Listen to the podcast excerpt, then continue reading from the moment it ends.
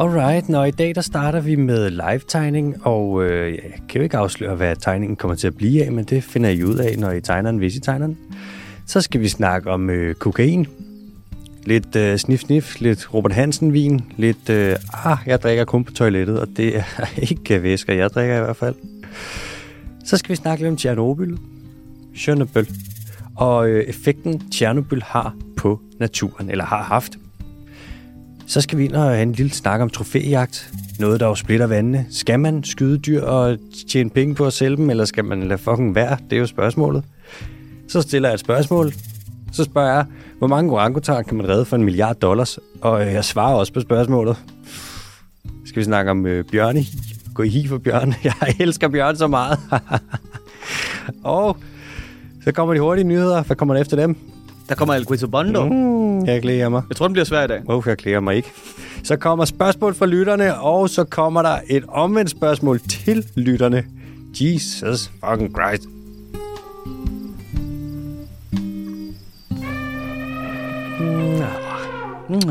Nå, velkommen til Den Dyre Times podcast. Jeg sidder her, jeg hedder AHD-kort for Alexander Holm. Sidder sammen med MBK, medier til rettelægger med til Spondekæm. Jeg er til stede. Godt.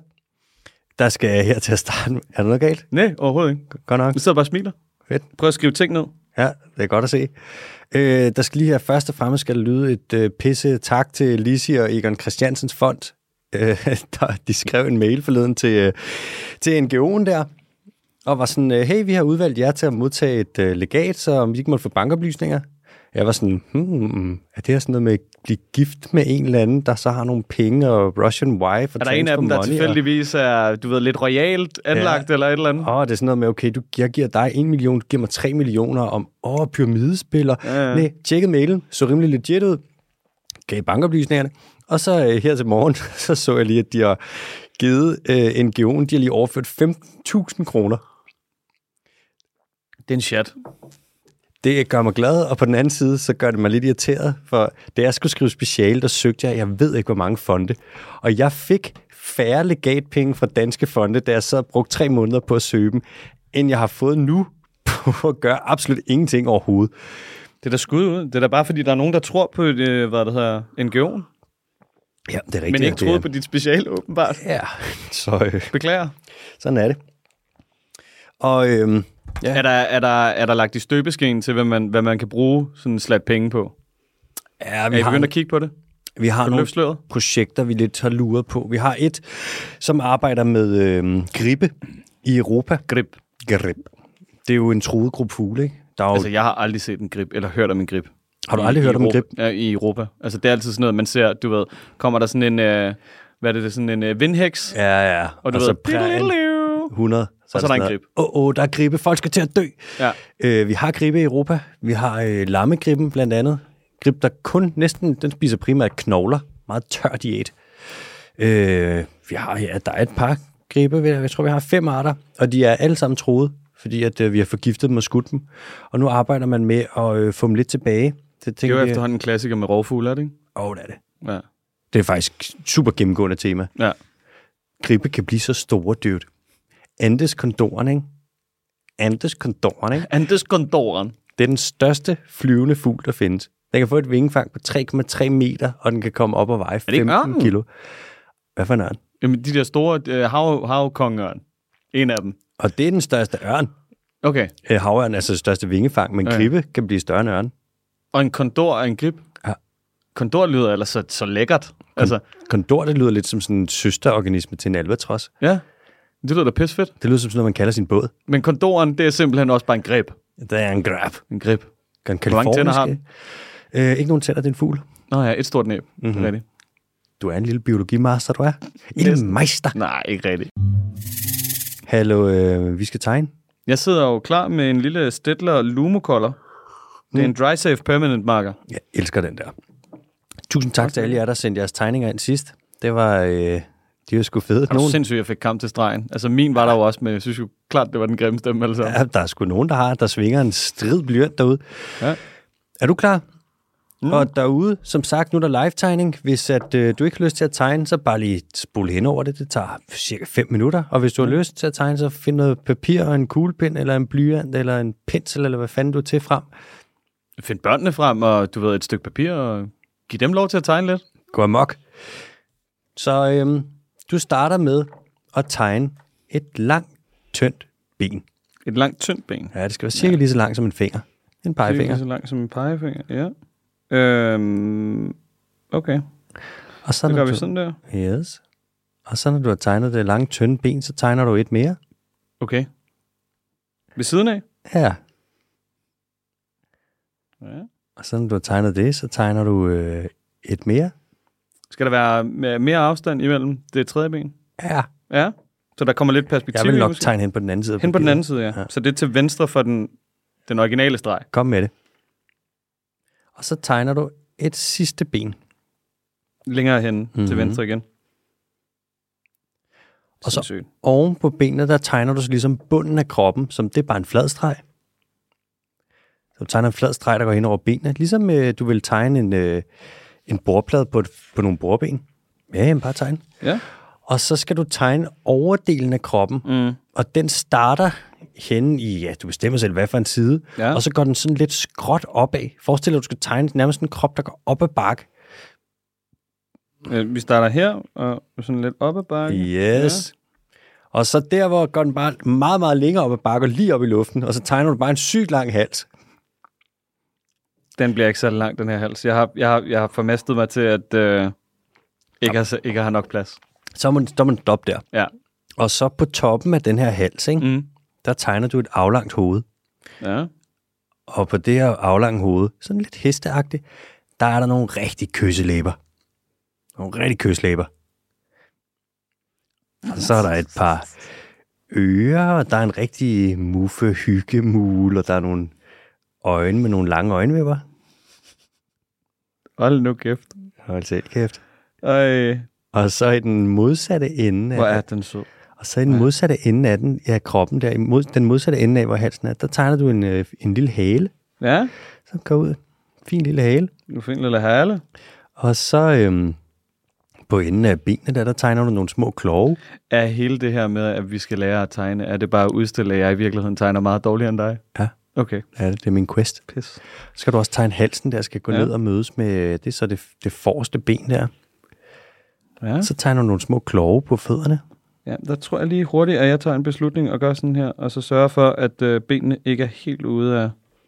Okay, det er noget af en beslutning. Så jeg har nogle klove på fødderne, og så på kroppen, der tegner du hurtigt lige nogle store pletter. Altså, som om den er blevet lidt beskidt? Ja, det kan man godt sige. Mere som om den er sådan lidt... den skal sådan lidt camouflageagtigt mønster på sig, så kan du lige tegne dem. Åh. Nå, det er sådan en... det er en militærhest? Det er nemlig en military horse. Så når du har tegnet de der pletter der, så tegner du også lige en manke på den. Okay, ja, simpelthen. Og når du har gjort det, så fucking vupti-mand, så har du en giraf. Hvad siger du til giraffen? Så har du en giraf, du. Og hvis du føler for det, så kan du også smide nogle fine farver på den, og hvis du ikke føler for det, så kan du bare lade være. Ja, jeg har... Og, hornene, fik vi dem? Ja, sådan nogle små bløde horn. Det ligner næsten sådan de der dutter, der er på nogle vatpinde. Ej, det er så, har du set dem? Ja, selvfølgelig har du det, men det der, når de slås... Ej, de svinger med hovederne, det ser så grinerende ud. Hvad det hedder, så tag et billede af tegningen der, og så send et billede enten til alexander@dendyrisketime.dk eller på Instagrams. Og gem tegningen. Jeg kan ikke afsløre, hvad du skal bruge den til endnu, men jeg kan afsløre, at vi skal redde verden. Så gem den. Ej, jeg kan næsten ikke stoppe med at tegne igen. Du skal bare tegne afsted. Må jeg tegne videre ind i den første nyhed? Ja, of course I can do it. Cool. Nå, den første nyhed starter lige her.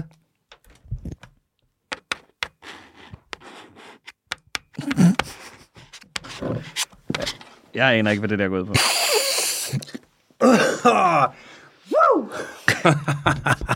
Ej, sgu da. Det skal vi snakke lidt? Den første nyhed, måske du kender til kokain. Coke. Robert Hansen-vin, snydepulver, nationalretten på Café Victor. På global plan, der estimerer man, at der er omkring 20 millioner mennesker, der sniffer kokain. Det er et af de mest brugte ulovlige stoffer i hele verden. Og det skal vise sig, at der har lidt konsekvenser, når man laver den her slags kokainpulver ude i skoven. Så hvis det er, at du godt kan lide at en gang imellem lige at drikke lidt på toilettet, at du lige drikker lidt med næsen, du drikker et helt fladt spejl, så godt kan lide at finde festen ned i en pose. Hvis du i løbet af aftenen lige er ude og altid lige ude og snakke med en person, der sidder i en bil med tonede ruder, så kan det godt være... Glad for at gå i bankautomater og hygge sig lidt. Du har altid kontanter på dig, og det er ikke mønter. Hvis du har det sådan, og fred være med det, så er det her segment måske ikke lige noget for din samvittighed. Det er sådan, at man dyrker det meste af verdens kokain i Sydamerika. Det er primært i Peru og Bolivia og Colombia. Hvis vi kigger på, hvor meget det optager, hvor stort et areal det optager i Sydamerika, så er det cirka 2.500 kvadratkilometer. Det vil sige, et område på størrelse med Fyn bruger man til at producere coca. Og i gamle dage, der var det mest i Peru, hvor man lavede kokain. Men der satte de altså alvorligt meget ind. De lavede nogle indsatser for at få stoppet den her kokainproduktion, og så rykkede produktionen til Colombia. Og der blev den alvorligt eskaleret af den her gut, som man måske har hørt om. Det er El Hombre, El Pablo, El Escobar, por favor. El Hombre, Plata og Plomo. En hissig satan, men meget sympatisk fremstillet i Narcos, må man sige. Sindssygt fremstillet. Ja. Wagner Moura spiller ham jo hjernedødt. Det er jo så sindssygt castet. Men jeg tror altså ikke, han var så hyggelig i virkeligheden. Nu siger jeg det bare. Nå, Pablo Escobar? Ja. Jeg tror ikke, han var en, som man skulle blive uvenner med. Nej, det tror jeg heller ikke. Altså, nej. Jamen, sig mig, sidder du og tegner en refleksion af den ned i en vandbyt? Nej. Jamen, det var fordi, at jeg havde tegnet de der dumme ben jo. Nå. Så jeg blev nødt til ligesom at følge det til dørs. Ja. Du er sgu en kunstner, du er. Ja. Det er, bare, det er svært at tegne spejlvendt og på hovedet. Mm-hmm. Altså, når man skal dyrke kokain, så skal man jo først have ryddet noget skov, for eksempel, så man kan lave nogle kokaplanter. Det fylder ret meget. Og så skal man fremstille selve kokainen. Og når man gør det, så bruger man en masse kemikalier. Man bruger blandt andet svovlsyre og acetone, altså det der er neglelakfjerner, og så bruger man benzin. Hvis du skal lave 1 kilo kokain, så skal du bruge 284 liter benzin. Og det er sådan, at hvis du kigger på benzinsalget i Colombia, hvor man stadig laver en forbandet masse kokain, altså vi snakker over 1000 tons om året, hvis du skal lave... 1 kilo? Hvis du skal lave 1 kilo coke, så bruger du 284 liter benzin. Det er jo ligesom, når du konverterer afgrøder til bøffer. Altså. Præcis. Det er lige så dårligt blandingsforhold. Ja, absolut. Det er ikke særlig bæredygtigt. Hvis du kigger på benzinsalget i Colombia, så er en stor del af det er faktisk benzin, der bare bliver solgt ikke til biler eller til en lille knallert, men til at lave kokain. Og det er sådan, at de her kemikalier, som sagt svovlsyre, benzin, acetone og toluen og alt det løse, det bliver altså bare vasket ud i naturen, når man laver kokainen. Det er ikke, fordi man står derude i et coke lab i et eller andet sted i Colombias jungle og sådan der, fuck, skyd ham der. Men du skal fandme ikke spilde noget af det der acetone. Jeg kan godt lige rydde op efter dig. Godt lige rydde op. Det der, det vasker du ikke. Og det er jo ikke, fordi samvittigheden trykker dig ud i forvejen. Ah, det er ikke, nok ikke. Det er ikke så samvittighedsfuldt et marked altså. I hvert fald. Og der skal ikke særlig, altså benzin forurener helvedes til. Det er ikke særlig meget benzin, der skal ned i noget vand, før at vandet bare er pissehamrende beskidt. Og en anden ting er, at når nu vil regeringen i Colombia, de vil til for at komme kokainmarkedet til livs, så er det en taktik, de vil køre, hvor de tager nogle flyvemaskiner, og så putter de nogle sprøjter på med en masse Roundup, og så flyver de ud til der, hvor der er kokainmarker, og så pisser de bare Roundup ud over det hele. Og man kan sige, at det er jo fint, hvis de vil kokainmarkerne til liv, så de rammer kokain, men det der Roundup, det ryger jo også ud i miljøet. Nej, det gør jeg ikke, Alex. Det gør så bruger man bare en Roundup-sige bagefter. Nå, en Roundup-sige. En upsi. Jeg skal have skrevet mine noter, har jeg skrevet. No bueno, men jeg kan godt sige, det her, det er multi bueno. Ja, der kom du sgu lige til at tage fejl et øjeblik. Det gik lidt stærkt, kan jeg godt mærke. Ja, sorry. Jeg er bare så grøn. Der er også en anden ting, når man skal lave marker, når man skal lave kokain, så skal man jo kunne komme ud til de her marker. Og får vi besøg i studiet? Så? Hallo! Der er ikke, der kommer sådan en. Hej, der er et spøgelse. Hej, ja. Og altså, når man skal lave de her veje ud til de her marker, så laver du veje, og veje ud i skov, det har vi, det ved vi bare. Det er bare en rigtig ikke god løsning. De her veje, de bliver også brugt af andre folk. Altså dem, der er ude og fælde skov, det er jo nice, hvis du skal ud og fælde nogle store træer, at du kan køre ud med dine maskiner og fælde dem. Og hvis du vil have kvæg, så er det jo også meget nice, at du kan køre ud til dine kvæg. Og hvis du vil lave guldminer, osv., osv. Så det er en kaskade af ballade. Det er mit udtryk. Øj, ja, det er en kaskade af ballade. Det er en kaskade af ballade, så bliver sat i gang her. Der er noget andet der også, og det her det er ikke for at bashe kokain, men det er lidt for at bashe kokain, fordi sådan, går det sjovt ballade. Hej, Anna. Vi er i gang med at tabe et kæmpestort lyttersegment, tror jeg. Tror du det? Ja. Åh oh, nej. Sorry til Café Victor. Nej. Kokain har bare nogle sindssygt miljøskadelige konsekvenser. Kokain skal jo, når man flyver det rundt, og det gør man jo, når man skal, det er jo en nem måde at smule det på, ind i en flyvemaskine og så afsted med det, så lander man alle mulige underlige steder, gerne ude i noget afsides natur, på landingsbaner, som man laver. Og de her landingsbaner, der fælder du bare skov, og så laver du en landingsbane. Og i Mellemamerika, der er man for eksempel rigtig mange af dem. Det er noget lort, du fælder skoven for at lave en landingsbane. Når den ikke skal være landingsbane mere, så sælger man den til kvægfarmere. Så kan de bruge det til at have kvæg, og så vokser marken altid en lille smule. Så det går... man laver luftfrikadeller jo. Er det sådan en grise, der går rundt på en flyvestation? Så det går lidt fra stedet regnskov til kokaintransport til oksekød og luftfrikadeller. Et andet problem, det er, at hvis du siger fra over for dem, der laver kokain, så kan du ende i lidt problemer. Der er nemlig et princip, der hedder Los Muertos no hablan. Det er ikke en slags tacos, det er heller ikke tortillas. Det betyder, at de døde snakker ikke. Der bliver dræbt mere end 15 miljøforkæmpere om året i Colombia, og en stor del af dem, det har altså at gøre med, at det er nogen, der siger fra over for narkotikakarteller, som vil ud og lave kokain. Når der skal laves nye kokainmarker, så finder man ofte områder, som er lidt afsides og lidt, hvor staten ikke er for meget ind over. Og det er tit der, hvor de oprindelige folk, de har deres land. Ja, selvfølgelig er det det. Så der kommer man ud, og så tager man deres land, og hvis de siger fra, så kan det godt være, at de ender i floden. Sådan er det. Der er en anden ting med kokain, det kører, altså, vi pisser en del kokain ud. Der er nogle stoffer i kokain, som er lidt svære at nedbryde. Discoblæksprutten fra sidste uge er tilbage. Ja, discorejerne. Vi kan måle de her stoffer fra kokain, dem kan vi måle i spildevand, på spildevandsanlæg. Jeg kan for eksempel afsløre, at i Antwerp, det er så i Belgien, og i Zürich, i Schweiz og i Amsterdam, der bliver taget rigtig meget coke. Og efter festivaler, der bliver taget meget kokain. Kokain, det kan skade de dyr, der er i økosystemet. Man har taget ål, og så har man målt, hvad sker der, hvis du putter dem ud i vand, hvor der er lidt coke. Og ålen er jo en meget stærk fisk. Man kan se, at det er den stærkeste fisk. At coke, det skader ålens evne til at optage ilt igennem gællerne, og dens muskler bliver lidt degraderet. Det er irriterende, hvis man er ål. At der er en eller anden idiot, der står og pisser coke ud i din sø, så du ikke kan trække vejret. Lad du være med at fuck så meget op. Og så, man kan se, at musklerne bliver degraderet, hvis de bliver eksponeret for meget coke, og så har de svære ved at svømme over til Sargassohavet, over ved Bermudatrekanten, hvor de jo gyder. Så alt i alt, der tror jeg summa summarum er, at kokain, det er noget, du bør tage med måde, og du skal sige nej til kokain, medmindre du får tilbudt det, for det er pisse dyrt.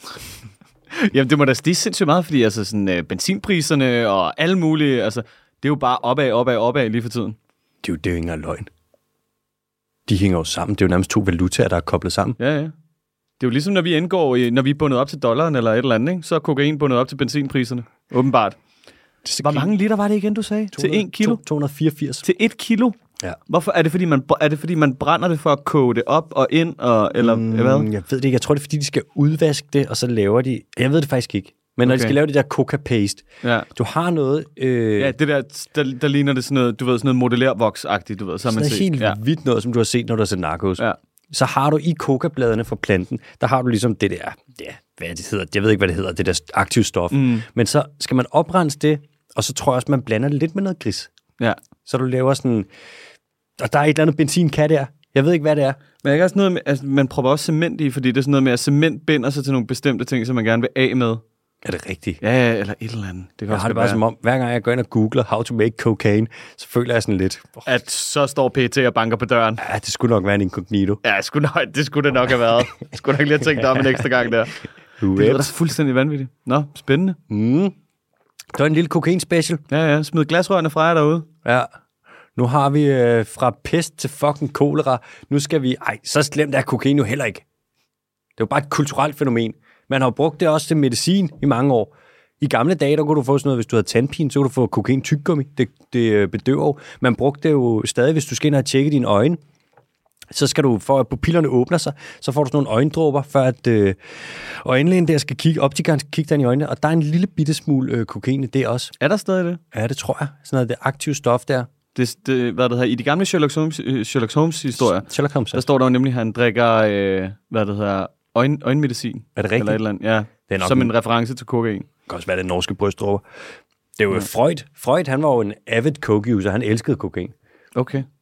Og der var en gang før, altså en gang, så var det jo ikke sådan noget med, at det var narkokartel og sådan noget, der lavede det. Der var det jo en helt anden produktion, og det var ikke bundet op på alt det her kriminalitet, for det var ikke ulovligt. Så var det bare sådan et spøjst produkt, som vi lavede i nogle dele af verden. Sådan lidt ligesom opiumshuler-agtigt-ish. Ja, på en måde vel. Og så stille og roligt, så kom der en kriminalisering, og der kom misbrug, og der kom alle de her ting. Men det startede som udgangspunkt. Det var det samme med MDMA. Så fandt du det i barken på et træ engang.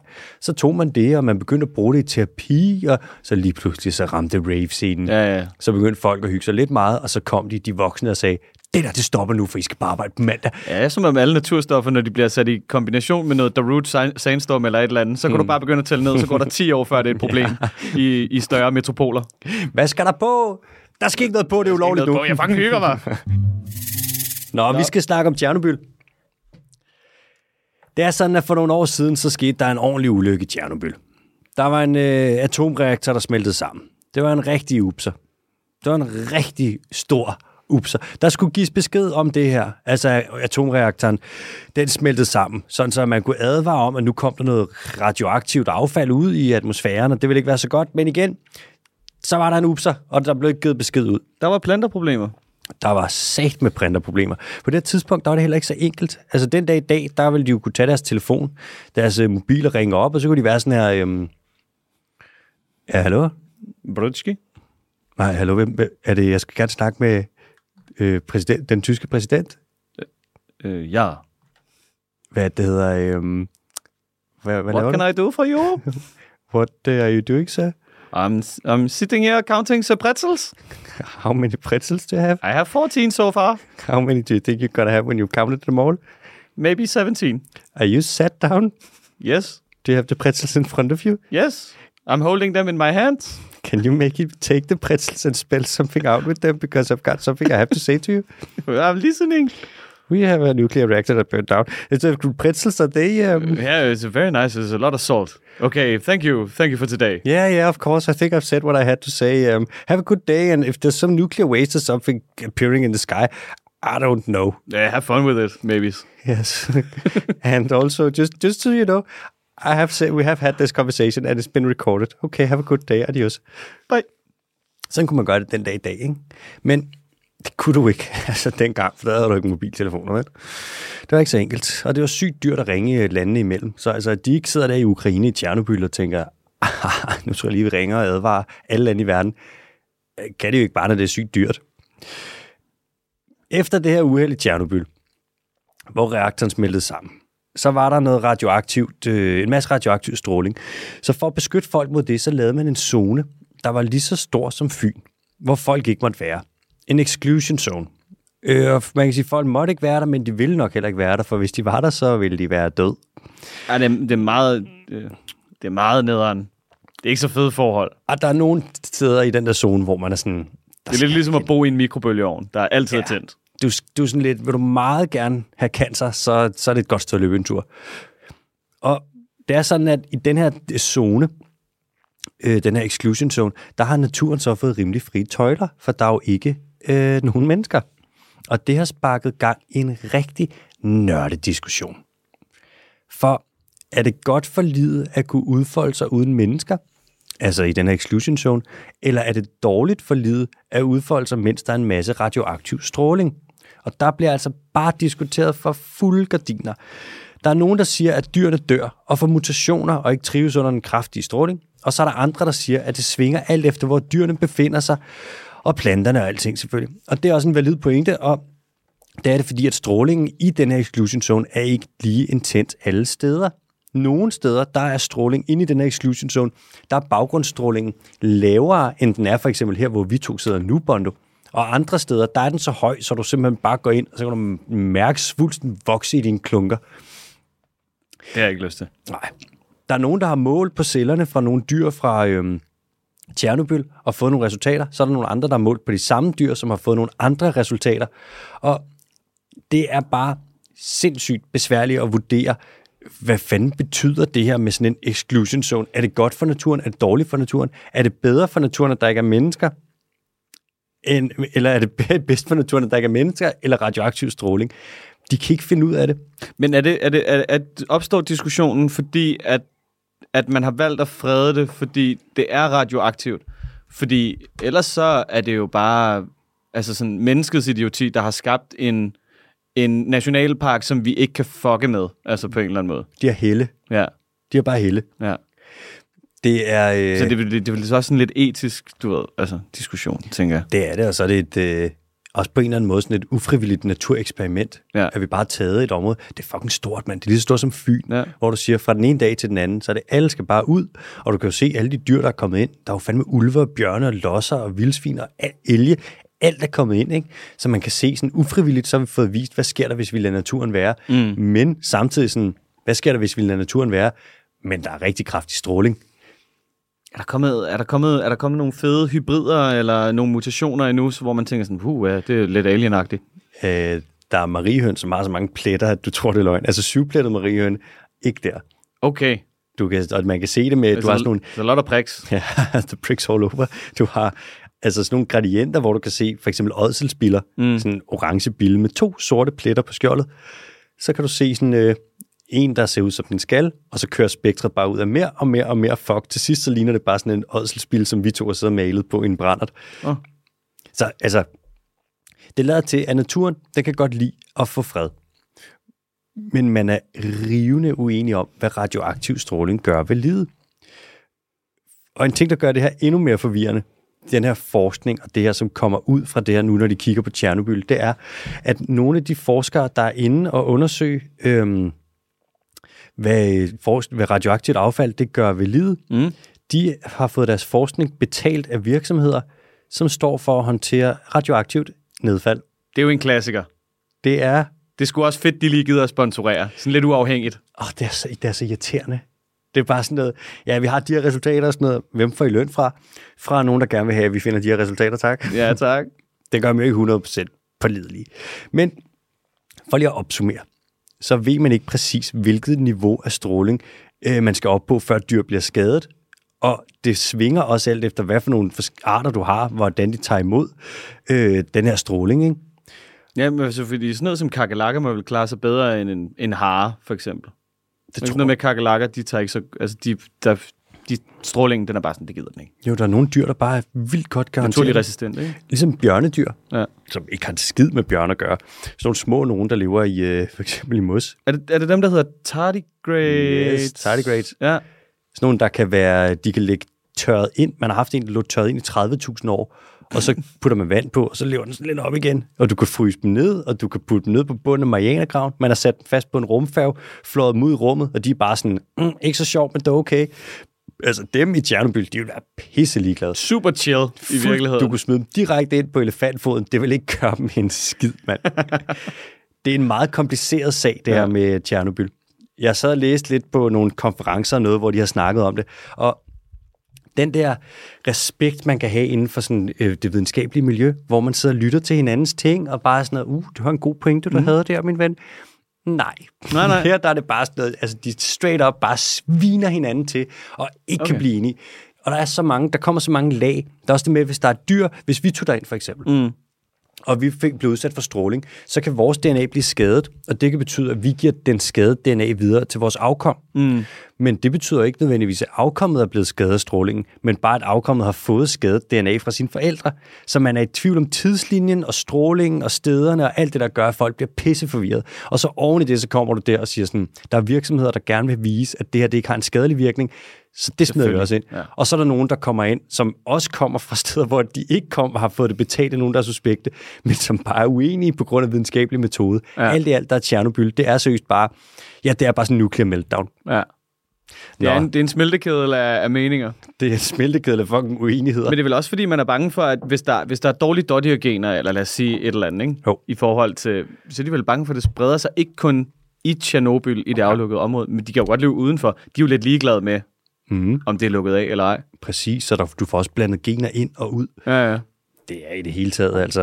Det er godt, der ikke er flere atomreaktorer. Lad os håbe på, at det er okay, men jeg kunne da også forestille mig, at dem, der sådan ikke tager særlig godt imod stråling, høj stråling, holder sig væk fra de områder naturligt, ligesom at man ser, at andre dyr holder sig væk fra områder, der kan være farlige for dem. Mm. Kan vide, hvad for et dyr, der er dårligst til at håndtere noget rigtig kraftig stråling? Nå, det tror jeg muligvis godt kunne være os eller en rød pølse. Hvilket lidt er det samme i sidste ende. Tror du, mennesker er da ikke særlig gode til stråling, er vi? Synes du, at en rød pølse det er et dyr? Lidt dyr? Er det et dyr? Nej. Jeg tror du sagde ting. Ja. Det kan være, den bliver lidt ristet. Så kan det være, den er klar til at blive spist. Jeg tror ikke, mennesker tager særlig godt imod stråling. Det tror jeg heller ikke. Jeg ved faktisk ikke engang, hvad... Harrison Ford kravler jo ind i køleskab for at undgå stråling. Altså. Gør han det? Ja, det er et Gorenje, tror jeg. Bare lige for at plukke. Han undgår stråling i et køleskab. Kan du ikke huske det? Nej. Han er i det der sprængningsområde i Indiana Jones 4, hvor han sådan, så kravler han ind i et køleskab, og så springer i luften, og så flyver han af helvedes til. Og så er han bare ugo? Ja, han har det fint. Han er for vild, mand. Det var, fordi han spændte lige kæberne. Jamen, han er også Blade Runner. Og han Solo. Vi skal videre til noget... Altså, nu går vi fra en kontroversiel diskussion til en anden kontroversiel diskussion. Og det her er virkelig en, der kan splitte vandene. Det handler om trofæjagt. Ja.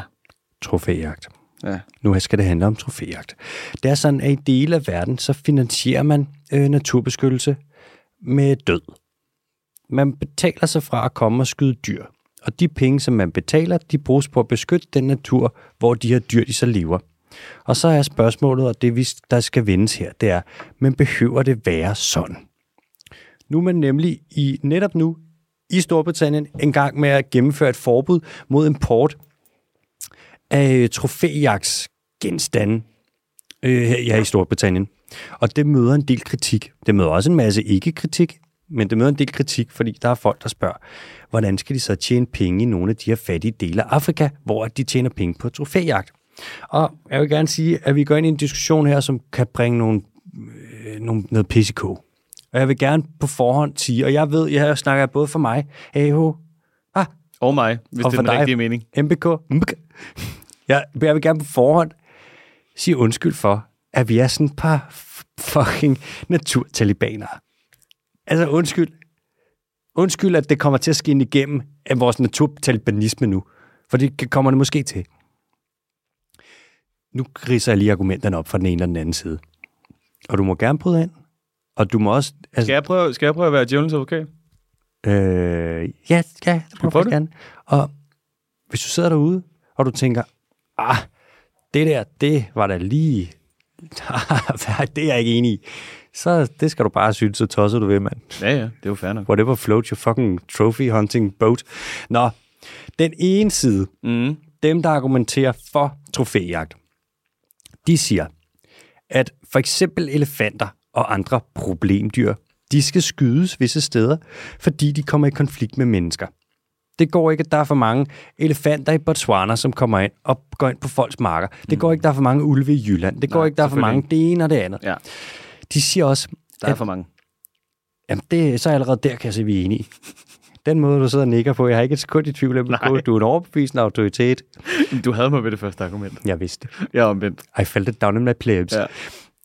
De siger også, trofæjægerne, at det gør mindre skade at skyde et par elefanter og tjene penge på den måde, hvilket der kan redde deres leveområder, fordi man bruger penge på at beskytte dem, end hvis leveområderne forsvinder.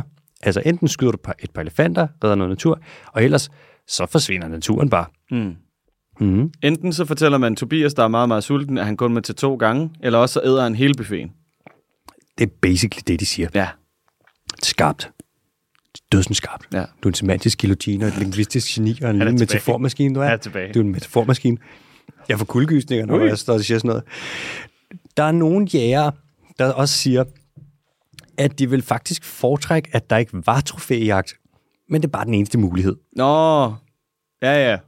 Det er også rigtigt. Nej. Stop. Ja. De snakker om det her som en slags balance. Naturen, den har nogle ressourcer. Vi plukker lidt af dem ud, og til gengæld, så giver vi naturen lidt beskyttelse. Er der en, der står med en shotgun lige nu og kommer med Mufasa-argumentet? Hvad er det for et argument? Circle of life. Altså, du ved, når vi dør, bliver vores kroppe til græs. Det er græs, som antiloperne spiser. Der er nogen, der så vil han skyde med en elefant, og du ved, kappe stødtænderne af den, og du ved, smide det op på væggen derhjemme, fordi at balance.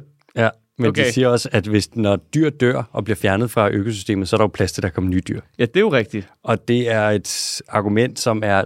Der var engang en forsker, der hedder Alexander Piton, som kom med det og skrev en artikel, og der blev lavet en underskriftindsamling for at få artiklen ned, for folk var sådan, det der, det er simpelthen sådan et stykke forpulet lortepis. Det er jo i orden at have en idé.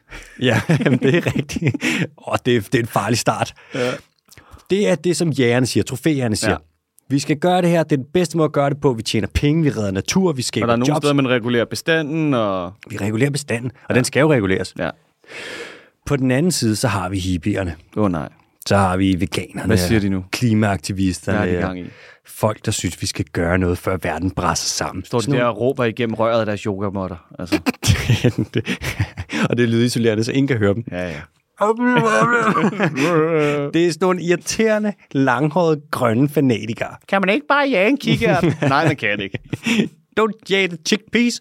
Nå, de siger, at det ikke er helt fair, at dyr skal betale for at være i live. Der kan man sige, come on, man, fucking new age hippier. De siger også, at det er dumt at skyde dyr, som er ved at uddø, for at redde dem. Og igen, se nu det store billede, ikke? What doesn't extinct you only makes you stronger. Det er jo det. Det er jo det gamle ordsprog. Det er jo det. Og naturen er jo en uudtømmelig ressource. Ja, ja. Det er et overflødighedshorn. Ja, ja. Det er buffeten på Dalle Valle, du. Du kan ikke tømme den. Og du får alt for 2,95. Præcis, og hotdogpølserne, de er bare friske. Mm. De siger, at der er andre muligheder, end at købe sig til retten til at være i live med blod. De siger også, at det ikke er godt for dyrebestanden. Og det er det bare nogle argumenter, som jeg har opsummeret, og også lidt trækket ud af min egen grønne hippierøv. De siger også, at det ikke er godt for dyrebestanden, hvis man skyder de største og de flotteste hanner med bedst gener og højst fitness. Vi kan jo se, at nogle dyreflokke faktisk i gennemsnitligt set bliver lidt mindre, fordi at vi har skudt alle de største af dem. Blandt andet med nogle løveflokke, og nogle, vi ser det med, igen, elefanter. Det er de store elefanter, typisk dem på over 35 år, som er dem, der har størst stødtænder, som er dem, der har bedst gener, dem, der har klaret sig længst, og det er dem, der gerne vil give generne videre, men det er også dem, man tjener flest penge på at sælge som trofæ. Og det er jo et problem. Så siger de også, de påstår, det er et problem. Ja, og de skal bare pakke det ned i deres... postulat. Det skal de bare pakke ned i deres økologiske fløjtsbukser. Ja, ja. De siger også, at det er et underligt slags neokolonisme, der rige folk fra Vesten kun vil hjælpe den fattigere del af verden, hvis de får lov til at dræbe alt deres dyreliv. Men igen... Klassisk Vesten. De siger, at man kan få finansiel støtte andre steder fra, i stedet for at satse på at redde liv med død. Og hvem er så ret, Mathias? Det er jo svært. Jeg vil gerne til sidst her opstille et imaginært scenarie. For lige at sætte det på spidsen. Ja. Er du klar? Er det en luk øjnene? Mhm. Okay. Dyrehaven. Mhm. Det mest besøgte naturområde i hele Danmark. En have af dyr. Ja, ligger lidt nord for København. Lige præcis. Der er fucking mange besøgende. Der er gamle egetræer og en masse folk derude. Der er folk, der rider rundt. Der er en flok hjorte. Der er svampe. Der er smukt, og det ligger ud til kysten, og det er dejligt. Mhm. For at forestille dig, at der var mammutter i dyrehaven. Hvor irriterende. Ja, de gjorde ikke folk noget. De gik bare rundt og mammuttede dem. Jamen, det er også lidt irriterende, hvad? De passer sig selv. Mm. Godt være lidt sociale. En lille smule. Lidt selskabelige. Don't. Så på et tidspunkt kommer der noget, der sker noget, så dyrehaven mangler penge. Og dyrehaven siger, hvis ikke at vi får nogle penge, så bliver vi nødt til, så kan dyrehaven ikke være mere. Så kommer det store spørgsmål. Vil du løse det her problem ved at... Ja, skyde hele lortet. Skal vi søge penge, og skal vi for eksempel beskatte nogle naturskadelige aktiviteter og skaffe lidt penge derved, og sige, okay, vi tager nogle penge fra der, hvor penge kan undværes, og så bruger vi det på at redde den her natur, eller B, skal vi give folk lov til at skyde mammutterne til gengæld for, at de giver noget guld, selvom at mammutterne så måske uddør? Du må gerne åbne øjnene, du må gerne sige efter mig, nemt. Skyd lortet. Hele lortet. Yes. Det var den. Ja, kører bare med en majtærsker og knive og samurajsværd, og så fræser vi bare hele pisset. Godt, så fik vi også vendt trofæjagt, og nu skal vi til at snakke om en anden slags naturbeskyttelse, og vi skal snakke noget andet med penge, og vi skal snakke nogle andre store karismatiske dyr. Vi skal snakke om orangutans. Orangutans.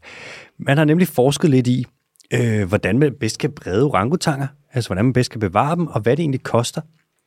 Og det er sådan, at mellem år 2000 og år 2019, der blev der brugt i omegnen af 7 milliarder kroner på at bevare orangutanger. Og det er jo sådan med orangutanger, at det er en super karismatisk art. Eller der er jo så 3 arter, men de er alle sammen 3 super karismatiske. Og de kan virkelig trække noget mønt. Det er et godt gammeldags, en godt gammeldags flagship species. Og nu er det sådan, at selvom at der er blevet brugt 7 milliarder kroner på at bevare orangutanger her hen over de der 19-20 år, så er den altså stadig truet, og den er stadig i tilbagegang. Og så kan man jo spørge, har det virket, det her med at bruge de her penge på det? Kunne man bruge pengene bedre? Og hvis man kunne bruge dem bedre, hvordan kunne det så være? Nu er det sådan, at det, for de her 7 milliarder kroner, der sigter man på, at man har reddet ca. 35.000 orangutanger. Imens de her 35.000 orangutanger er blevet reddet, så er der så også 100.000 orangutanger, der er døde. Hvis vi regner på det, så kan man se, at 7 milliarder kroner og 35.000 orangutanger, man redder ca. 1 orangutang for 200.000 kroner. Nu har man analyseret ind, og det er jo ikke så meget. Altså 200.000 kroner, det er fucking mange penge i conservation. Og hvis du så redder 1 orangutang med det, det er så også fordi, du skal jo redde det område, den lever i. Ja, det var det, jeg skulle til at spørge om. Ja. Det er vel plus habitat, ikke? Altså. Jo, det er det. Den kan jo ikke leve uden habitat, Kan man sige. Ellers ville det være en del billigere, så kunne du bare gå ud og fange alle orangutangerne og så købe dem. Eller de skal jo have et eller andet sted at bo. Det er jo ligesom, skal have en andelsbolig. Altså. Ja, en andelsbolig. Ja. Andelsbolig. Andesbolig. Ja. Nu har man analyseret en ordentlig røvfuld indsatser, som er blevet lavet for at redde orangutanger. Og man har fundet ud af, hvad der virker godt, og hvad der virker ikke så godt. Må jeg spørge om noget, bare lige på forhånd? Jeg ved ikke, om det er en spoiler. Kom. Har man valgt det, der ikke virker så godt, at gå videre med det forslag? Man har valgt både det, der virker godt, og det, der ikke virker godt. Men det, der virker godt, der er man sådan, selvfølgelig virker det godt. Og det, der ikke virker så godt, der er man sådan, mand, det tror jeg lige virkede. Lad os lige prøve alligevel. De ting, der virker godt, det er... Jeg tror, du kan gætte det. Det er 2 ting. Lad være med at skyde dem, og lad være med at smadre deres habitat. Ja. Er det det? Det, der virker bedst, det er at beskytte de steder, de lever. Ja. Og nummer 2, det er at patruljere der, hvor de lever, og lave noget law enforcement. Nå, ej, okay. Men det er jo også det, hvor... Det er tæt på. Så hold øje med krybskytter, alle de der ting. Ikke? De 2 ting, de virker bare fucking godt. Hvordan kan det være, at de virker? Det er fordi, det er jo det, de skal bruge. Altså, de skal jo bare beskyttes. Hvis du har en skov, hvor der lever en orangutang, så bare lad skoven være. Ja. Det er så simpelt, så det næsten er dumt, ikke? Så hvis man gerne vil have folk, der være med at bortføre et barn, så der være med at stille dem ved siden af en kidnapper midt ude på gaden. Agtigt. Altså, det er sådan, bare lige sørge for, at de er indenfor. Det er sådan, det er den slags problematik, vi er ude i. Nej, det er utroligt. Det skal være så nemt, ikke? Og alligevel så svært. Ja. Nogle ting, der ikke virker så godt, som stadig virker ok, men ikke virker lige så godt. Det virker så godt. Det er at genoprette naturområder, som har været smadret. Det er bare aldrig særlig nemt. Men det er jo notorisk svært. Det har du snakket om før. Altså, det er det, og det er dyrt, og det er bare sådan... Økosystemer er så komplekse, og genoprette dem, det er bare fucking svært. Det er seriøst bare, som om du har et puslespil med 2 millioner brikker, så smadrer du helt lortet, og så er du sådan, vi laver det lige igen. Man har også sådan noget med at rehabilitere dem. Tag dem, der har været fanget, eller har kommet i fangenskab, og så rehabilitere dem, og så prøv at gøre dem ud, sætte dem ud i naturen igen. Det virker heller ikke så godt. Det virker heller ikke så godt med translokationer og reintroduktioner, altså hvor du flytter dem. Og informationskampagner viser sig faktisk heller ikke virke så godt. Og de der orangutang sanctuaries, hvor man kan komme over og give 30.000 kroner for at være der en måned og passe på nogle orangutanger, og så slipper man dem ud, det virker heller ikke så godt. Det virker lidt, men det virker slet ikke lige så godt, som bare beskytte der, hvor de lever, og så patruljør lortet, og holde øje med, at der ikke er nogen, der fucker op. Så altså, det er bedst, du ikke fucker naturen op, og det er bedst, at du holder øje med, at der ikke er andre, der fucker den op. Og hvem skulle have troet det? Det er jo jeg kunne ikke have gættet det. Mm. Det her, det er jo sådan en problematik, hvor det er jo et uoverskueligt problem på en eller anden måde, ikke? Det er jo sådan noget, vi fælder al regnskoven i Sydøstasien, og så orangutangen, der lever i regnskoven, den kan jo bare ikke lide, at vi fælder regnskoven, som den bor i. Shit. Det er jo, what is a man's to do? What am you to do? Nej. Den simple løsning virker næsten fjollet og simpel, ikke? Sådan, lad være med at fælde skoven. Ja. Men det virker. Der skal bare være et økonomisk incitament, og kommer der sikkert på et tidspunkt. Ellers kunne man jo skyde nogle af dem. Ved du hvad? Altså, det har jo virket godt indtil videre. Mm. Prøv at skyde nogle flere af dem. Lav noget trofæjagt. Ja. Det virker. Trofæjagte en orangutang. Det er jo, altså... Nu har vi jo været i zoologisk have et par gange. Vi er jo store fans. Mm-hmm. Og hvis folk derude ikke er fans, så kan de jo lige prøve at google sådan noget bare lige 5 gode grunde til, at der er zoologiske haver eller et eller andet, og så folk bliver omvendt, tror jeg. Oui. Men når vi har været derinde, ikke, og man sidder, og man står for sådan en orangutang. Orangutang. Det tror jeg, jeg har gjort nede i Berlin. Har du været inde og se deres orangutang? Jeg er ret sikker på, at de havde en orangutang dernede. Det er jo, sådan, det er jo et af de eneste dyr, hvor man sådan, når du kigger dem i øjnene, tænker, wow, it's not too far away. Der er fandme noget intelligens på spil der. Ja. De mener så meget om os, det er helt vildt. Ja. De er selvfølgelig lidt længere rødt, sådan noget rødt hår på hele kroppen. Ikke? Ja, det ligner lidt uni i en tyk udgave. Ja, det gør det faktisk lidt en tyk uni. Gubbefar. Tyk, behåret uni. Nu skal vi til noget, som jeg jo elsker. Skal vi til det? Vi skal til bjørn. Juhu! Jeg elsker bjørn. Mm. Det er så vildt. Du gættede den godt nok også hurtigt, da der var en bjørn, der var ugens dyr. Jeg så en dokumentar om bjørn i går. Altså, jeg synes, bjørn, de 8 arter af bjørn, der de er så nice. Store, søde, pusledyr. Alt fra malajbjørnen med den lange tunge og skarpe køer, ja. Og så til isbjørnen og the big dangerous polar bear. Mm. Albinogrislingen, som jeg kalder den. Ja, det er albinogrislingen. The pestle. Mm. Der er mange pattedyr, der går i hi. Det er helt normalt. Må jeg spørge om noget med hi? Oui. De sover vel strengt taget ikke i sådan noget 6 måneder? Gør de? Det gør de. Ligger de ikke bare stille? Altså. De har, når bjørn går i hi, og mange andre pattedyr også, så deres hjerterytme, den kører ekstremt langt ned. Ja. Der er et pattedyr, et ærn. Ærn. I et arktisk ærn. Det er ikke en bæver. Det arktiske æren, når den går i hi, så dens kropstemperatur kan komme ned på minus 3 grader. Det er det koldeste og sådan noget pattedyr. Og så altså har den frossen. Jamen, så er den antifryseproteiner og alt sådan noget, ligesom kølervæske i sig, så den ikke fryser til. Ligesom kølervæske? Ja. Så sygt, der er mange dyr, der kan fryse til. Skorpioner, mange arter, dem kan du smide i fryseren, tage dem op, lægge dem på køkkenbordet, så frosser de lige op. Og det ved jeg så godt, det gør jeg jo ofte. Ja, jeg har min køleskorpion. Jeg bruger den som isterning.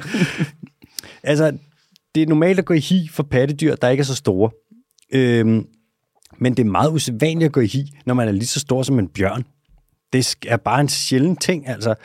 Der er også forskellige måder at gå i hi på. Man kan gå i hi, hvor du går i hi et halvt år, ligesom bjørnene gør, eller du kan gå i hi hver eneste dag. Og det er der altså også mange dyr, der gør. For eksempel nogle gnavere og nogle flagmus og kolibrier. De har så høj forbrænding, så hvis de ikke ligesom gør i det, man kalder torpor, jeg ved ikke, hvad det hedder på dansk. Hvis de ikke gør det hver dag, så brænder de simpelthen ud, fordi deres forbrænding er så sindssygt høj. Så hver eneste dag, så går de bare i hi. Så er de virkelig bare, der er så en ordentlig nattechiller. Det gør de simpelthen for ikke at brænde ud. Men det der med at gå i hi som en bjørn, det er sgu spøjst. De lægger sig bare til at sove, så sænker de hjerterytmen, og så chiller de lang tid. Og de bliver ikke engang kolde. Og de får, nogle af dem får endda unger, mens de er i hi. Så lægger den bare der og chiller, og lægger føder lidt unger. Og en ting, som bjørn gør, når de skal gå i hi for ikke at fryse. Ja. Mm. Har du vundet noget information? Nej. Yes. Du kører bare videre. Bjørn, de brænder brunt fedt af. Vi har det også mennesker, som hedder gult fedt. Det er ligesom det der adipose tissue, vores triaglyserider, ikke? Men brunt fedt, det er lidt en anden slags fedt, som man brænder af på en anden måde. Babyer har også brunt fedt. En af grundene til, at babyer lugter, som de gør, det er, fordi de brænder brunt fedt af. Det er sådan en ting, de gør for at holde en høj kropstemperatur. Men det er ikke også noget med, at de kan ikke regulere deres kropsvarme på samme måde, som voksne kan? Jo, de kan vist ikke svede heller. Ja. Så de skal bare være varme babyer. Ja. Og bjørn, der er i hi, de gør det samme. Og nu, uden at det skal blive for teknisk, så vil jeg lige gå igennem, hvordan man brænder brunt fedt af. Og hold nu fast, fordi at nu, det er teknisk, men jeg tror, jeg har den her. Hvis det ikke giver mening, så ræk lige en finger op. En lille, nu er det for teknisk, Alexander Holm, dit fucking idiotfinger. Altså, jeg synes jo måske, det er lidt et lavt mål at sætte, at hvis jeg ikke forstår det, så forstår de det ikke derude. Altså. Vær så pisse ydmyg, Mathias, dit søde svin. Nå, lad os kunne svinge for. Det er sådan, at bjørnen, der brænder brunt fedt af og skal blive varm af det, den gør det ved at afkoble et cytokrom i sine mitokondrier. Og så tænker du, hvad betyder det AH? Det betyder, at normalt så høvler vi en forpulet masse elektroner og pis og lort igennem nogle små pisting, vi har i vores celler, som hedder mitokondrier. Det er det, man kalder the powerhouse of the cell. Men bjørne, de kan høvle elektroner afsted på en anden måde, så de i stedet for at lave energi, der kan blive sendt rundt i kroppen, det er det, vi laver i vores mitokondrier, så sender de bare varme ud i deres bjørnekrop. Så det er lidt ligesom, forestil dig, bjørnekroppen, at vi har sådan, de gør det bare på en anden måde. I stedet for at lave, generere energi, der kan bruges ud i kroppen, så laver de bare energi, der bare er varme, som ligesom radierer ud fra dem. Og nu går bjørn jo i hi, når det er koldt. Mm. Men hvad så med global opvarmning? Ja, det er altså ikke godt. Fucker du lidt med dem? Ja, det er ikke så meget nu, men det kommer det nok lidt til. Det er sådan, vi kan se nogle bjørn, de kan godt finde ud af at være steder, hvor der temperaturen er forskellige. Altså sortbjørn for eksempel. Sortbjørnen, den findes jo i, for eksempel findes i Mexico. Mexico og hele vejen op til Nordamerika, og så findes den også, altså helt over i den anden ende af Sydamerika, altså sydlig Nordamerika. Findes faktisk over et sted, der hedder Florida. Altså, don't get me started. Men, fantastisk sted. Det er, har du nogensinde været der? Nej, men jeg har været der her overnattet en gang, og det glemmer jeg aldrig. Jeg vil virkelig gerne prøve at komme til Florida. Det vil jeg sagt mig også. Det er jo en kulturel mekka. Det er et kulturel mekka. Ja. Og det er der ikke nogen, der har bedt også om at sige. Ja. Nogle gange, når jeg skal google ting, så kommer jeg bare ikke videre, for jeg ender bare inde på Google, og så mine fingre, de skriver bare sig selv, så skriver de bare Florida, og så dykker jeg bare ned, så forsvinder jeg bare ind, I sidder og kigger på alting fra Florida. Jeg fucking elsker det. Det er fede ting. Ja, det er bare det fineste sted i verden. Nice Højborg. Baby, hvad de ikke har. Nå. Men en ting, der er med bjørn, som vil vågne tidligere end normalt fra deres hi, det er jo, at så har de også mere tid til at spise, end de normalt har. Og så tror man faktisk, at bjørn kan blive mere overvægtige og få diabetes. And we all laugh, but it's a medical condition. Type 1 og type 2? Type 1.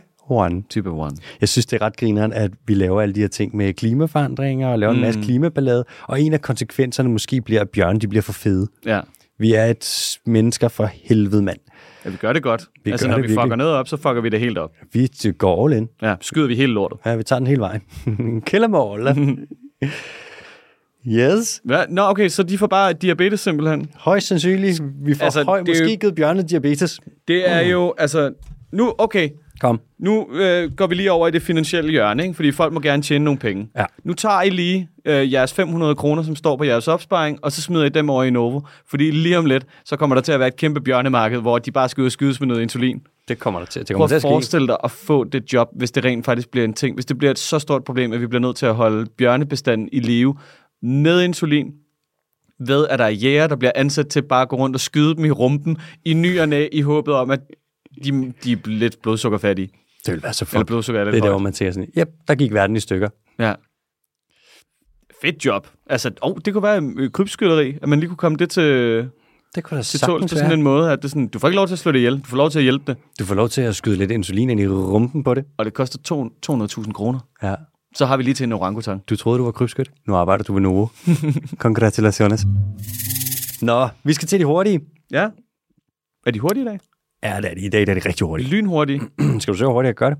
Nej, det synes jeg ikke, vi behøves, men det er da bare...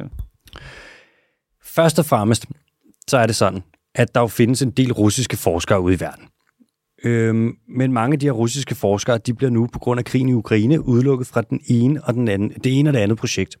Og som konsekvens af det her, så kan man faktisk se, at forskningen begynder at halte nogle steder lidt i verden, blandt andet i Arktis og ved Antarktis, hvor der jo en del russiske forskere, der ellers er. Lidt noget lort. En anden ting, der så sker, og det er en ny nyhed, det er, i solcreme, der er der nogle ultraviolette filtre. Det er det, der ligesom gør, at vi ikke bliver solskoldede, når vi tager solcreme på. De her ultraviolette filtre, som findes i solcreme, dem har man indtil videre fundet i både delfiner og havskildpadder og fisk og i muslinger, fordi at vi jo det bliver vasket af os, når vi er ude i vandet, og så spreder det sig. Men nu har man altså også fundet de her ultraviolette filtre i ålegræs. Som jo er en ligegyldig bevoksning under havets overflade, ikke? Fuldstændig ligegyldig. Altså sådan ekstremt ligegyldig. Det mest ligegyldige.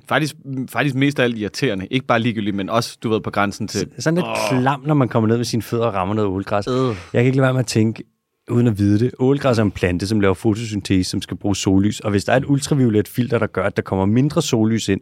Jeg ved ikke, om det kan fuck med ålegræsset, men måske. Hvem ved? Det må vi jo... gennemgår en eller anden form for fotosyntese under havets overflade. Ja. Ja, nej, det gør det nok ikke. Nej, ikke mere. Nej, det gør det nok desværre, ikke. Desværre, der er faktor 50. Ja, render bare rundt med en kæmpe stor paraply over hele havets overflade. Ja, that's the new way. Mm. Der er blevet lavet ny forskning, som viser, at havskildpadder godt kan tåle at blive viklet ind i reb fra hummerfælder, hvis man finder dem i tid og vikler dem ud. Hurtigt nød. Og Man har fundet glowfish i Brasiliens vandløb. Glowfish, det er sådan nogle fisk, man har fremavlet til fangenskab, som lyser en lille bitte smule. Mm. De er sådan en lille smule fluorescerende, og så er man kommet til at slippe dem ud i Brasilien. Ja, så er de i nogle vandløb der. Og sådan er det jo bare. Så, og det er fedt, og det gør alting bedre, kan jeg næsten regne ud. Jeg tror ikke, at de får væltet økosystemet, men som udgangspunkt, så er det generelt bare noget lort med genetisk modificerede invasive organismer. Lad os se, hvad det kaster af sig. Skal vi til quizzen jo? Kom med det. Er vi ikke ved at være der?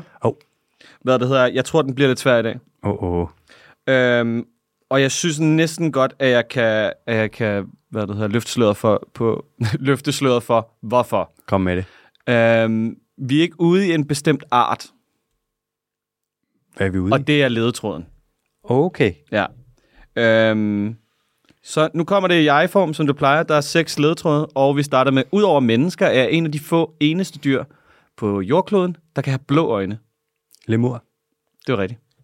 Yes, mand! Det kan godt være... Sindssygt. Hvordan kan det være, at første gang, jeg proklamerer, at den bliver svær i dag, så gætter du den med det samme? Det er, fordi jeg har gjort mig dårligt de andre gange. Nej, mand. Nå, men der er sindssygt mange spændende ting omkring den. Lemur er for vildt. Kom med det. Ligesom mennesker, så har de en tendens til at selvmedicinere. De gør det eksempelvis ved at spise sådan nogle lettere giftige tusindben. Ja. Tusindben. Og apropos tusindben, så havde vi jo et julemirakel, at det første tusindben med over 1000 ben var blevet fundet af en dansk forsker. Nej, men han har været med på at kommentere på det. Jeg tror, det var en dansk forsker. Helt sikkert. Ja, det tror jeg. Henrik Inghoff. Ja, der er over 100 forskellige arter af lemur, men de kommer alle sammen fra det samme sted, fordi de findes kun på Madagaskar. Og de er alle sammen troede. Eller de er endemiske til Madagaskar, ikke? Det er de nemlig. Men nu findes de også andre steder. Sindssygt. Nogle af dem kommunikerer med sang, og andre bare med stank. Igen ligesom mennesker.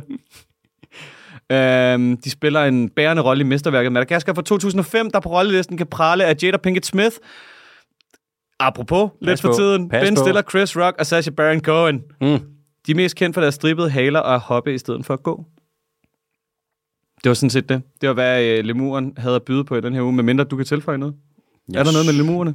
Ja, det er den mest troede pattedyrsgruppe, der overhovedet findes. Okay. Mig bekendt, så findes der 107 eller 108 arter, og samtlige af dem er troede. 30 det er meget godt gået. Ja, det er næsten imponerende. 30 af dem er kritisk troede. Den blåede sorte lemur, den der også kan have blå øjne, den er mig bekendt. Jeg ved ikke, om den er uddød i naturen allerede, men det tror jeg faktisk, den er. Man har allerede nu opdrætsprogrammer i fangenskab, hvor man laver en backup. Over faktisk i Miami, der har du et lemurcenter, hvor man avler lemur, bare for at have reserver til, når de er væk på Madagaskar der. Nej, hvor fantastisk, hva'? Da vi lige fik fucket det, så godt og grundigt op på rigtig kort tid. Sagt, men de æder med presset. Ejeren, den der, som mange kalder det grimmeste dyr, der findes, det er en lemur, som sidder der og har sådan en lang finger, den bruger til at banke på træ, og så en finger, den kan bruge til at grave orme ud. Hvis man kigger på, hvilken det man kalder økologisk niche, altså hvad for en rolle den spiller i økosystemet, så spiller den præcis samme rolle som en spætte. Okay. Ja, det er meget, det er virkelig niche til. En fingerspætte? Ja, det er det. Knock on wood, is there worm? Lidt apropos.